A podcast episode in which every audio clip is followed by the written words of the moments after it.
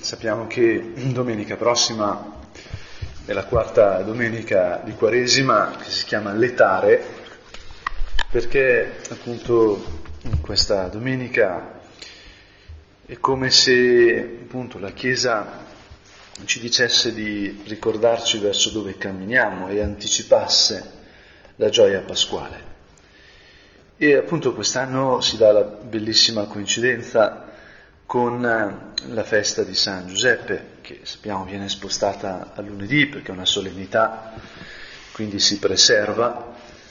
Però ecco che il 19 cada nella domenica letare, che San Giuseppe, diciamo, ci aspetti nel cuore della Quaresima per parlarci di gioia, penso che ci può fare molto piacere, anche per il riferimento alle vocazioni che appunto San Giuseppe porta nella nostra vita spirituale e quindi riferimento anche alla nostra vocazione, la nostra vocazione.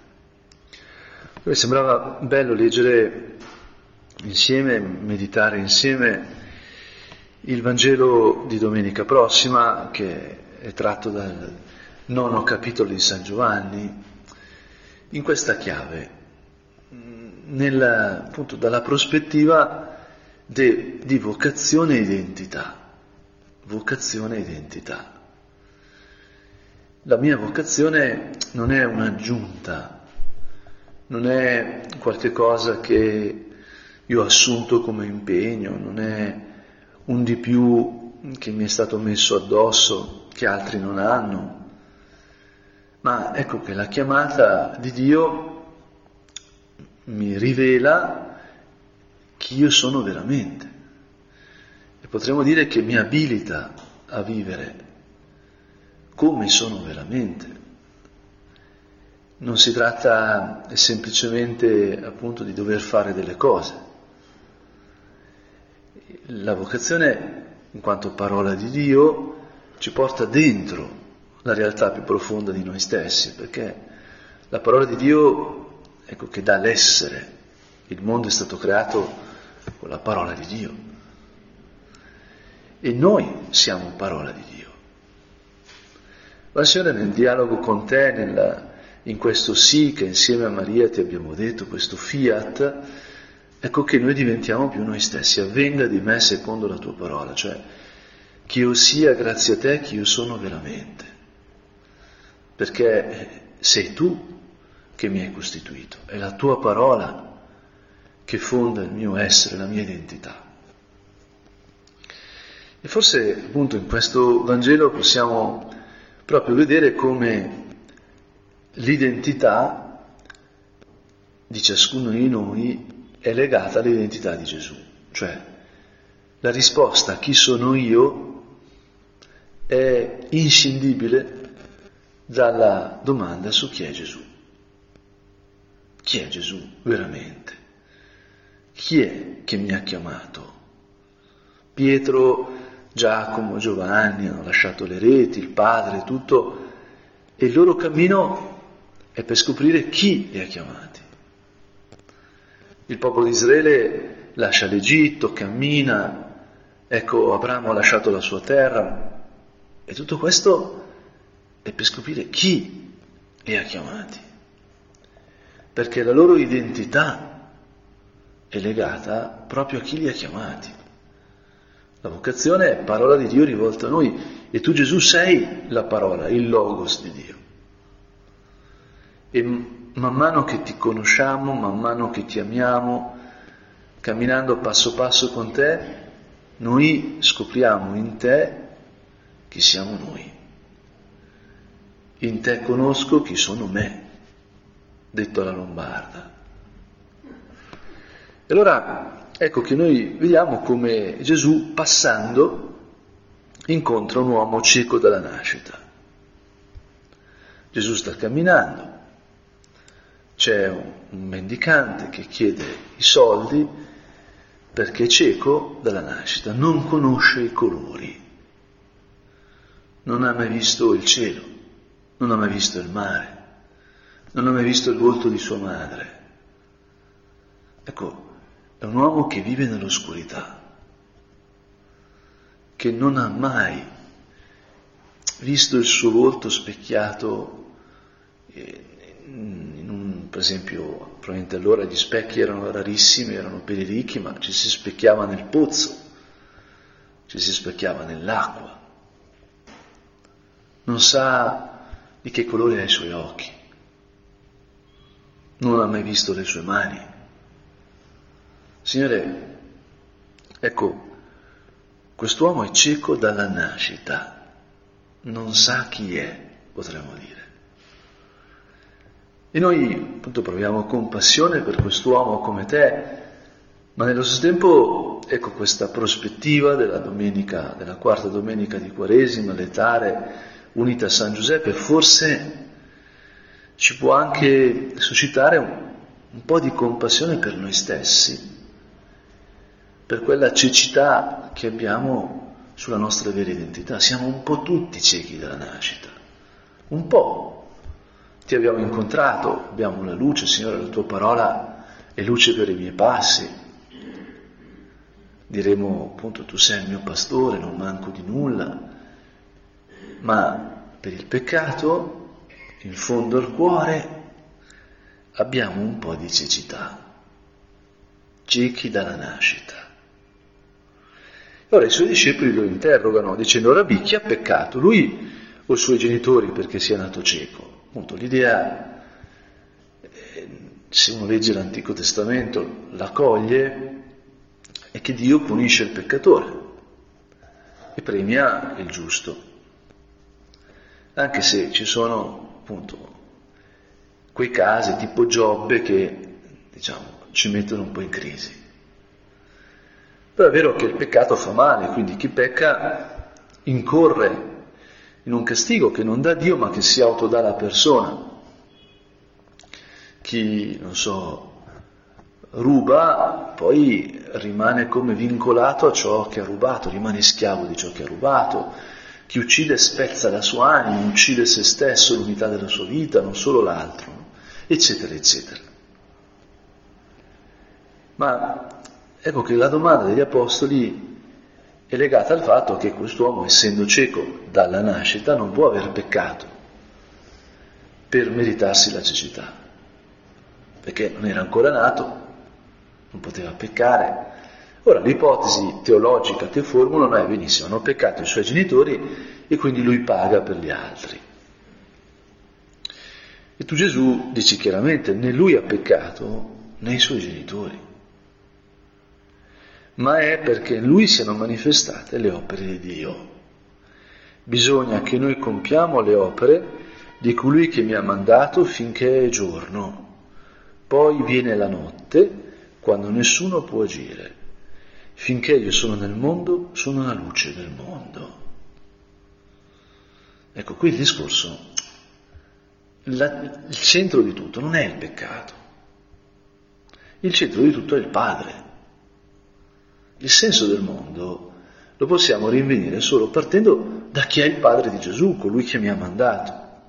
E attenzione com'è bello quello che dice Gesù, bisogna che noi compiamo le opere di colui che mi ha mandato.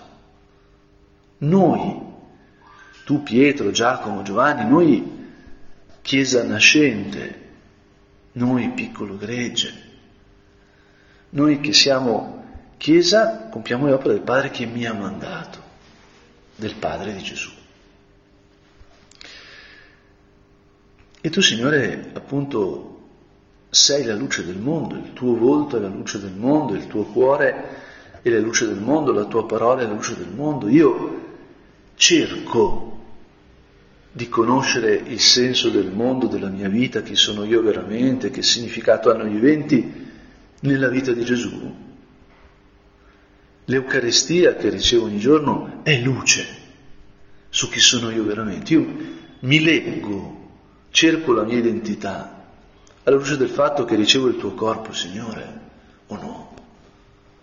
Perché se tu, che sei Dio, ti sei dato da mangiare a me, chi sono io veramente? Se tu sei andato in croce per me, qual è il mio vero volto? cosa vede in me il Padre per offrire suo figlio perché io possa vivere? Questa è la domanda della Quaresima, questa è la domanda che ci può preparare veramente alla Pasqua. E ora ecco che vediamo che Gesù, detto questo, sputò per terra, fece del fango con la saliva e spalmò il fango sugli occhi del cieco. Gli disse va a lavarti nella piscina di Siloe, che significa inviato. Quegli andò, si lavò e tornò che ci vedeva. Va tentoni alla piscina di Siloe, questi occhi chiusi coperti di questo fango che è stato fatto dalla terra impastata con la saliva della bocca di Gesù. È una nuova creazione. Tu, Signore, quando hai creato ogni cosa e quando hai creato l'uomo in particolare, hai preso la polvere del suolo e ci hai soffiato dentro. Noi siamo costituiti, siamo fondati da questo bacio che tu hai dato alla terra. Il Signore è lì che dobbiamo cercare la nostra identità, siamo nulla, siamo terra, siamo miseria, siamo pesanti, ma siamo pieni del tuo spirito, pieni del tuo amore, pieni della tua vita. Da dentro questo mondo finito al quale ci sentiamo anche ancorati e che a volte ci può sembrare ci intrappoli tendiamo all'infinito e riconosciamo l'infinito. Allora ecco che l'infinito che ci viene incontro nel tuo cuore, nei tuoi occhi, nel tuo volto, ci libera. Non nel senso che ci fa abbandonare questo mondo finito, ma che ci fa scoprire qual è la nostra missione, appunto inviato in questo mondo finito. Rimette lo spirito e il desiderio di infinito prima dei bisogni, delle necessità. Pensiamo il mondo nel quale viviamo. Ci vogliono far percepire tutto come necessità. Devo guardare il cellulare, devo leggere questo messaggio che mi è arrivato, devo vedere assolutamente questa cosa, non so, come finisce questa serie tv, devo eh, sapere cosa ha detto quell'amica, cosa è successo in quella storia, quella famiglia, no? Devo raggiungere questo obiettivo, devo, devo, ho bisogno di. Ma è vero? Perché la domanda sulla nostra identità è proprio fondata sulla differenza tra i nostri bisogni e i nostri desideri. La terra eh, porta bisogni, noi siamo terra, ma questa terra è impastata dello Spirito di Dio.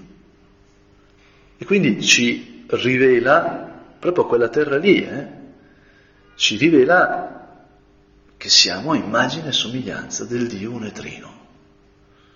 E quindi che solo in Dio potremo veramente far riposare il nostro desiderio. Il livello dei bisogni va curato ovviamente, abbiamo bisogno di alcune cose.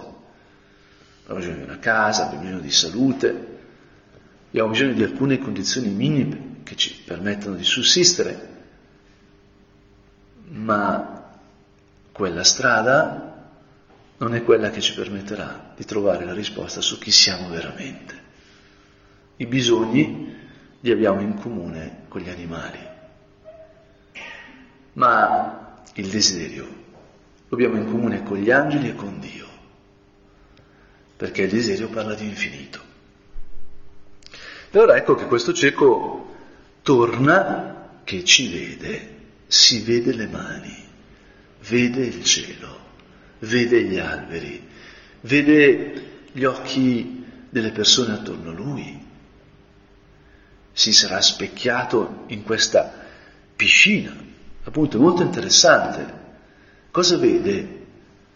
Questo cieco che si lava gli occhi, apre gli occhi e ha davanti lo specchio d'acqua, ecco, ancora turbato dalle sue mani, e mi immagino lo stupore il riflesso della luce nella piscina e a poco a poco l'acquietarsi delle acque e il suo volto, la sua identità, che per la prima volta contempla, grazie alla saliva di Gesù, che con quella terra è diventato fango.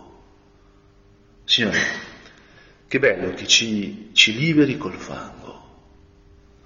Noi vorremmo ecco, che tu ci salvassi, che tu ci trasformassi come un mago, come Harry Potter, con la bacchetta magica. Tac! E automaticamente tutto cambia. Invece no, c'è un percorso, c'è la terra, c'è il contatto, il contatto delle dita sugli occhi di quest'uomo. Ecco, Signore, è la relazione con te che ci fa essere veramente noi stessi, che ci fa scoprire chi siamo davvero. E qui nasce appunto un dibattito interessantissimo, perché uno potrebbe dire, vabbè, questo Vangelo è finito, l'azione si è già giocata, siamo arrivati alla fine, invece no, ogni storia funziona se il personaggio cambia, ha voglia se è cambiato, era cieco, ma ci vede, finita la storia, siamo all'ultima puntata della, della serie tv. Manco per niente, questo è l'inizio, questo è il pilota della serie tv, è il primo episodio. Allora i vicini e quelli che lo avevano visto prima, perché era un mendicante, dicevano, non è lui quello che stava seduto a chiedere l'elemosina?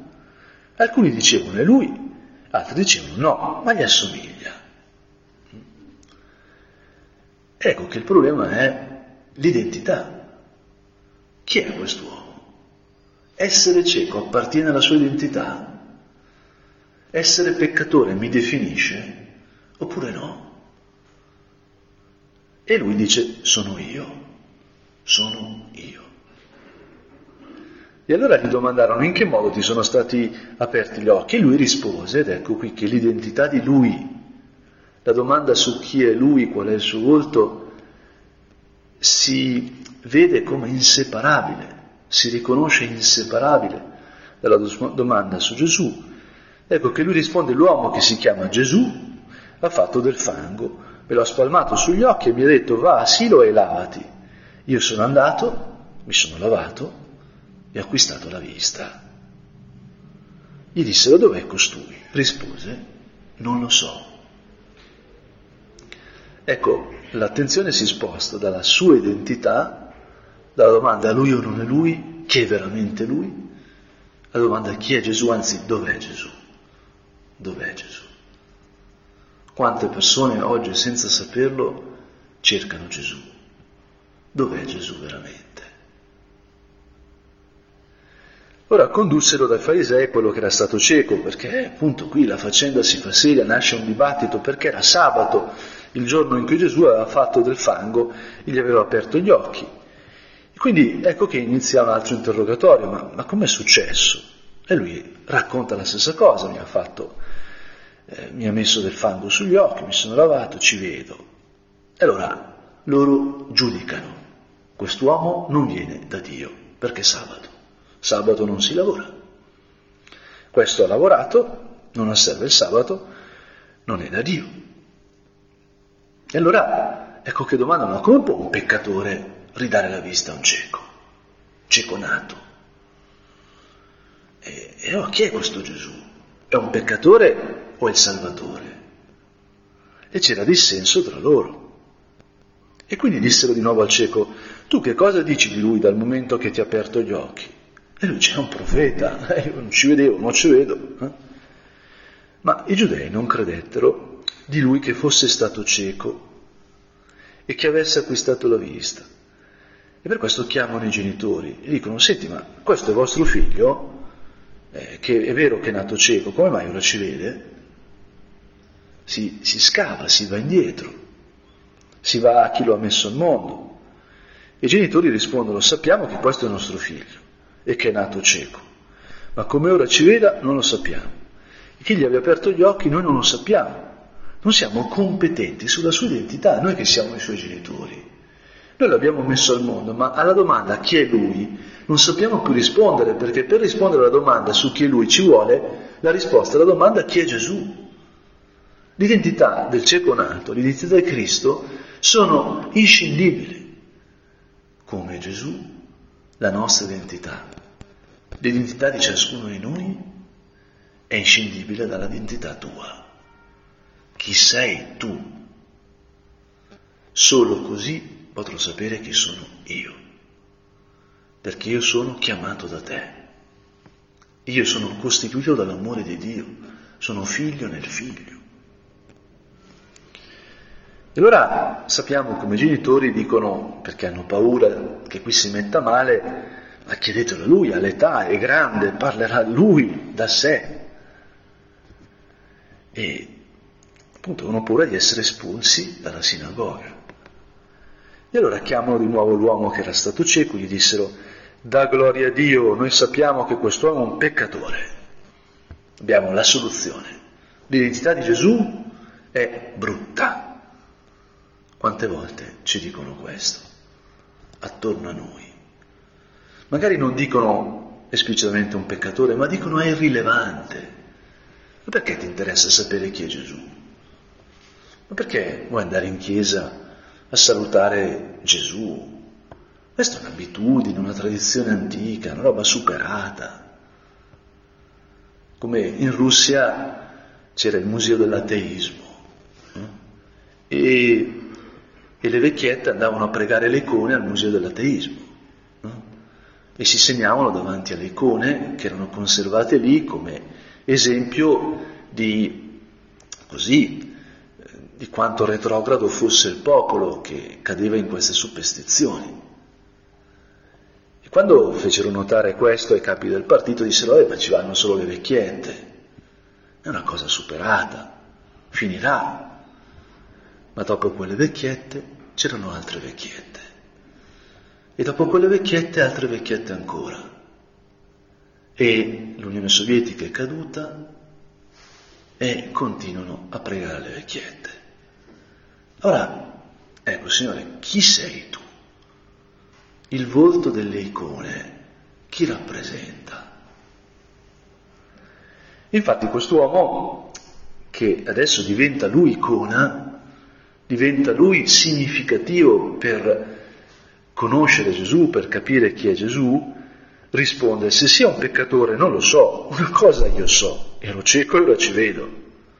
Poi dice, ma cosa ti ha fatto? Come ti ha aperto gli occhi? Dice, ve l'ho già detto e non mi avete ascoltato. Perché volete udirlo di nuovo? Volete forse diventare anche voi suoi discepoli? E qui inizia ad attaccare. Lui inizia a fare l'apostolo inizia a proporre la sua identità come via per arrivare all'identità di Cristo. Allora lo insultarono, gli dissero, suo discepolo sei tu, noi siamo discepoli di Mosè, non sappiamo, noi sappiamo che a Mosè ha parlato Dio, ma costui non sappiamo di dove sia, ed è Dio. Chi ha parlato a Mosè nel rovito ardente è Gesù, è la Trinità stessa.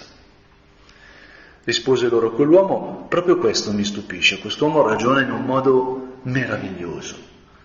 Questo mi stupisce, che voi non sapete di dove sia, che voi siate incompetenti nel riconoscere l'identità di Gesù, perché quest'uomo mi ha aperto gli occhi. Sappiamo che Dio non ascolta i peccatori, ma che si onora Dio e fa la sua volontà e egli lo ascolta. Da che mondo e mondo non si è mai sentito dire che abbia aperto gli occhi a un cieco nato, cioè a me, se costui non venisse da Dio non avrebbe potuto far nulla. Gli replicarono, torniamo al peccato, sei nato tutto nei peccati e insegna a noi e lo cacciarono fuori. E quando Gesù seppe che lo avevano cacciato fuori, ecco che lo trovò e gli disse, tu credi nel figlio dell'uomo, che è il titolo che dà Daniele al Messia. E l'ex cieco disse, e chi è, Signore? Perché io creda in Lui. Chi è? Chi sei? E Gesù gli disse, lo hai visto, è colui che parla con te. Ed egli rispose, credo, Signore, e si prostrò dinanzi a lui. Ecco, Signore, quest'uomo che non aveva mai visto il suo volto, grazie a quel fango fatto con la saliva di Gesù, vede il suo volto e poi si riconosce nel volto di Cristo. Lo hai visto. Il figlio dell'uomo, tu lo hai visto, lo hai davanti agli occhi. È colui che ti parla e quest'uomo dice credo, credo Signore e lo adora. Signore, la nostra identità la troveremo solo adorando. La messa, la preghiera, l'adorazione, la visita al Santissimo, non sono cose da fare, sono incontri con la realtà, con la bellezza, con la verità. Aiutaci in Quaresima, Signore, a entrare in questo mistero come ha fatto Maria. Maria conosce la sua identità nella sua vocazione. Rallegrati, piena di grazia, piena di grazia. Io sono la piena di grazia. Cosa vuol dire? Che charitomene, piena di grazia. Sarai madre di colui che è figlio dell'Altissimo. Gesù, Dio salva. Ed ecco che Maria, quando dà la luce a Gesù e vede i suoi occhi, Ecco, in quegli occhi conosce sempre più se stessa. Gli occhi di bimbo, gli occhi di un bimbo neonato sono sempre uno specchio pazzesco, perché sono puri, perché ci parlano di dono, di gratuità, ci ricordano chi siamo, da dove veniamo, con la loro innocenza, con la loro semplicità. E Maria ha davanti a sé gli occhi di Dio che si è fatto uomo, si è fatto carne. E come lo avrà adorato? Tutta la vita di Maria è adorazione. Per questo nessuno è più se stessa di Maria. Nessuno è più pienamente se stesso di Maria, perché tutto per lei è adorazione di Dio in quel bimbo, in quel figlio che l'Altissimo le ha dato. Chiediamo appunto a Maria di rafforzarci in questa Quaresima nelle nostre identità di scoprire sempre più chi siamo, facendoci guidare da lei a scoprire sempre più chi è Lui, chi è il Cristo che ci ha chiamato e che ha chiamato sua madre e in lei ha chiamato noi, la Chiesa e in un certo senso ogni uomo che aspetta l'incontro, che ha fatto il cieco nato, che diventa apostolo e ci annuncia la salvezza e ci aiuta a camminare verso la Pasqua.